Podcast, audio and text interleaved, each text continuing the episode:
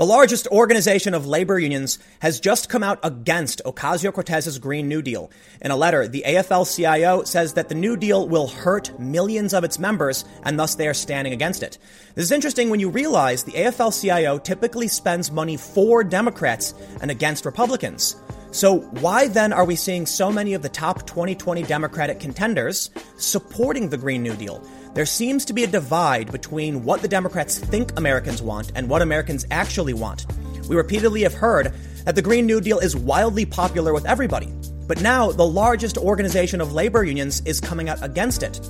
I think one of the problems is that there are two different worlds. Many of the Democrats are stuck in the Twitter bubble where they think progressive policies are what the majority of Americans want when they really don't. Today, let's take a look at exactly what the AFL CIO said and then take a look at the issue of the tiny bubble of progressives who are dictating the Democratic Party's decisions. But before we get started, make sure you follow us over on Minds at minds.com slash subverse. We've set up what we call the distributed newsroom where you can help fact check stories, get involved, and share information you think needs to be covered. If you want to support these videos, just share them on social media to help spread the message. From the Daily Caller, immediate harm to millions. AFL CIO tears apart Green New Deal.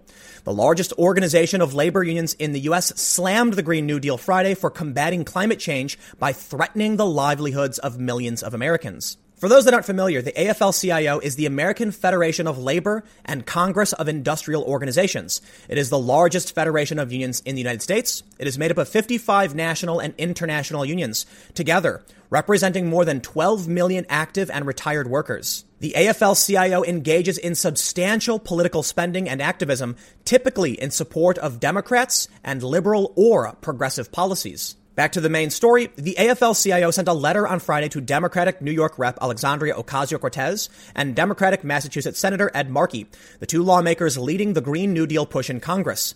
The labor group demanded a larger role in crafting future solutions, slamming the current proposal as not achievable or realistic. We welcome the call for labor rights and dialogue with labor, but the Green New Deal resolution is far too short on specific solutions that speak to the jobs of our members and the critical sections of our economy.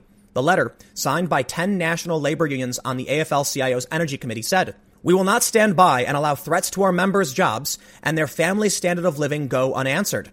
The Green New Deal calls for an end to fossil fuel use and heavy investment in renewable energy technology, such as wind and solar. Meeting the resolution's goals would require a massive restructuring of the American economy.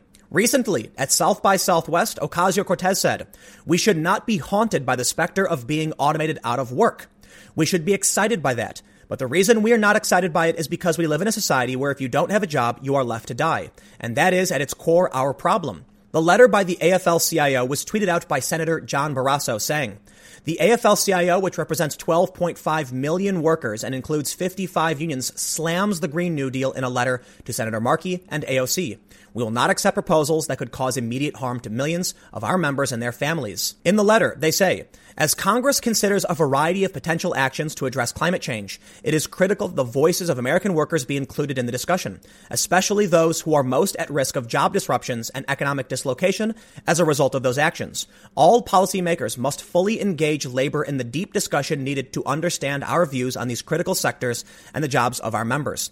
America's labor unions agree that climate change must be addressed, and we agree on the need to invest in the development and deployment of technologies like solar, wind, nuclear, hydroelectric, carbon capture and utilization, battery storage, and high speed rail that limit or eliminate carbon emissions. We know that the increase in natural gas production has lowered emissions in the power sector and provided a new source of construction and manufacturing jobs. We must invest in energy efficiency in the industrial and commercial sectors retrofits and upgrades to schools and public buildings, and to make our communities safe and resilient. All of these investments must be paired with strong labor and procurement standards to grow family sustaining middle class union jobs. The fact is that the labor movement has been working on these very issues for decades and have advanced several potential solutions over that time that could provide a basis for solid, realistic action. The AFL CIO brought up an interesting point that for decades they have been working on solutions. This flies in the face to something Ocasio Cortez said recently. This story from the Washington Examiner. AOC to critics of Green New Deal. I'm the boss until you try. In a quote, she said, like, I just introduced the Green New Deal two weeks ago and it's creating all of this conversation. Why? Because no one else has even tried because no one else has even tried. she told moderator Reshma Saujani, founder and CEO of Girls Who Code. So people are like, oh, it's unrealistic. Oh, it's vague. Oh, it doesn't address this little minute thing she added. And I'm like, you try, you do it, cause you're not, cause you're not. So until you do it, I'm the boss. How about that? It was a point I brought up in one of my second channel opinion videos that Ocasio Cortez is not the only person trying to solve these problems. There are many people trying to solve them and have been trying to solve them for a very, very long time. The fact that Ocasio Cortez omitted labor discussions from the process shows that she's not really connected with America's working class. And this is reflected by the 2020 Democrats who are also supporting her Green New Deal without checking in on what labor unions have to say. Shortly after they announced the Green New Deal, we saw this story from Newsweek. Nearly every declared Democratic 2020 candidate supports Ocasio Cortez's Green New Deal, while Trump mocks the proposal. The story from Newsweek shows the huge list of candidates who are going to be running for the Democratic 2020 primary, and I'm not going to read it because it is extensive, but they point out with the exception of Delaney, all those candidates have publicly backed the Green New Deal. Delaney has in the past supported a carbon tax, again voicing his backing for such a move in a recent tweet. We need something big done ASAP, he wrote. According to Open Secrets, the AFL CIO is a liberal organization with massive spending in the 2017 to 2018 cycle for Democrats and against Republicans. I have to wonder why so many Democrats would support a bill that is opposed by the largest organization of labor unions who typically support Democrats. But even outside of the AFL CIO, we're seeing this story from CNBC. Ocasio Cortez's Green New Deal is not going over well at one of the year's biggest energy gatherings. Energy thought leaders are largely dismissing Ocasio Cortez's Green New Deal as unrealistic and politically divisive. Climate talks at CERAWeek have largely focused on the kind of bottom-up, market-oriented solutions that Ocasio-Cortez dismisses as too conservative. The industry is highlighting its progress reducing its carbon footprint, but the International Energy Agency says companies need to do far more. So what we're seeing is that from labor unions to the energy sector, people are trying to address these problems. And it may be true that they're not doing enough, that the dominoes are falling too quickly, and we're not going to solve this problem soon enough. It may be true that we do need some kind of Green New Deal. But the bigger point is the disconnect between the actual working class in this country and the far left who claims to represent them. It would seem that it's just not true. I'm surprised to see so many Democratic contenders coming out in favor of a bill, and they didn't even check with the AFL CIO or other labor groups. The far left in this country typically claims that they are here for the working class. They represent labor, but they really don't. Many of these young people haven't actually had labor jobs. Many of these young people tend to be affluent and progressive and don't actually know what working class Americans need.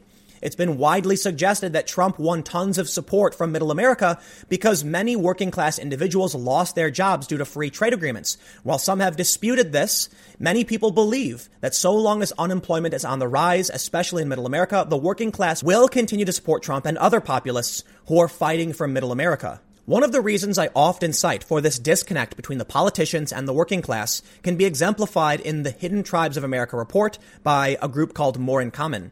We can see that progressive activists make up only around 8% of this country. According to the report, they say the progressive activists are the left wing, and traditional conservatives and devoted conservatives make up the right wing. The right wing is substantially larger than the progressive activists. Liberals, passive liberals, and the politically disengaged, as well as moderates, make up the exhausted majority. I'd have to imagine that this group is going to include many people who are working Americans and are in labor unions, traditional liberals, for instance. According to the report, progressive activists are more than twice as likely to make $100,000 per year, and I would have to assume that more likely represents white collar workers, not blue collar workers. Back in October, we saw this story from The Atlantic. While it's focused on PC culture, they do bring up an interesting point about the progressive wing of America. They say, what does this group look like? Compared with the rest of the nationally representative polling sample, progressive activists are much more likely to be rich, highly educated, and white. They are nearly twice as likely as the average to make more than $100,000 a year. They are nearly three times as likely to have a postgraduate degree. And while 12% of the overall sample in the study is African American, only 3% of progressive activists are. With the exception of a small tribe of devoted conservatives, progressive activists are the most racially homogenous group in the country. While that story was about PC culture, they do bring up a very interesting point that I think pertains to this story. Progressive activists, those who are very likely to be pushing the Green New Deal, Deal are more likely to have degrees. They're more likely to be making six figures. They do not represent the working class families of this country. What we then end up seeing, in my opinion, is a powerful and vocal minority who's very active in media and very active on social media, existing in a bubble. Politicians see the information from this bubble. They're not looking at what Americans actually want. And so they decide to support the policies that don't reflect what Americans are actually trying to fight for. The result the largest organization of labor unions will come out against you. This shows that not only is the Democratic Party fractured, but they're not paying attention to what's happening within their own ranks. Calls for impeachment from the far left, resistance from the moderates, and according to polls from Gallup and Pew, most Democrats want more moderate policy. Unfortunately, so long as Democrats aren't paying attention to what's actually happening in America, they will likely continue to lose. It's surprising to see this rift between the top contenders in 2020 on the Democratic side and labor unions who typically support them.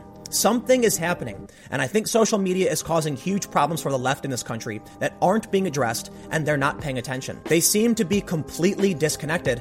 And if this continues, if you're to ask me, I see the Republicans winning time and time again because they're not paying attention to Americans anymore. They're focused on this small fringe group of progressive activists who are vocal and tend to be much more well off than the average American. But let me know what you think in the comments below. We'll keep the conversation going.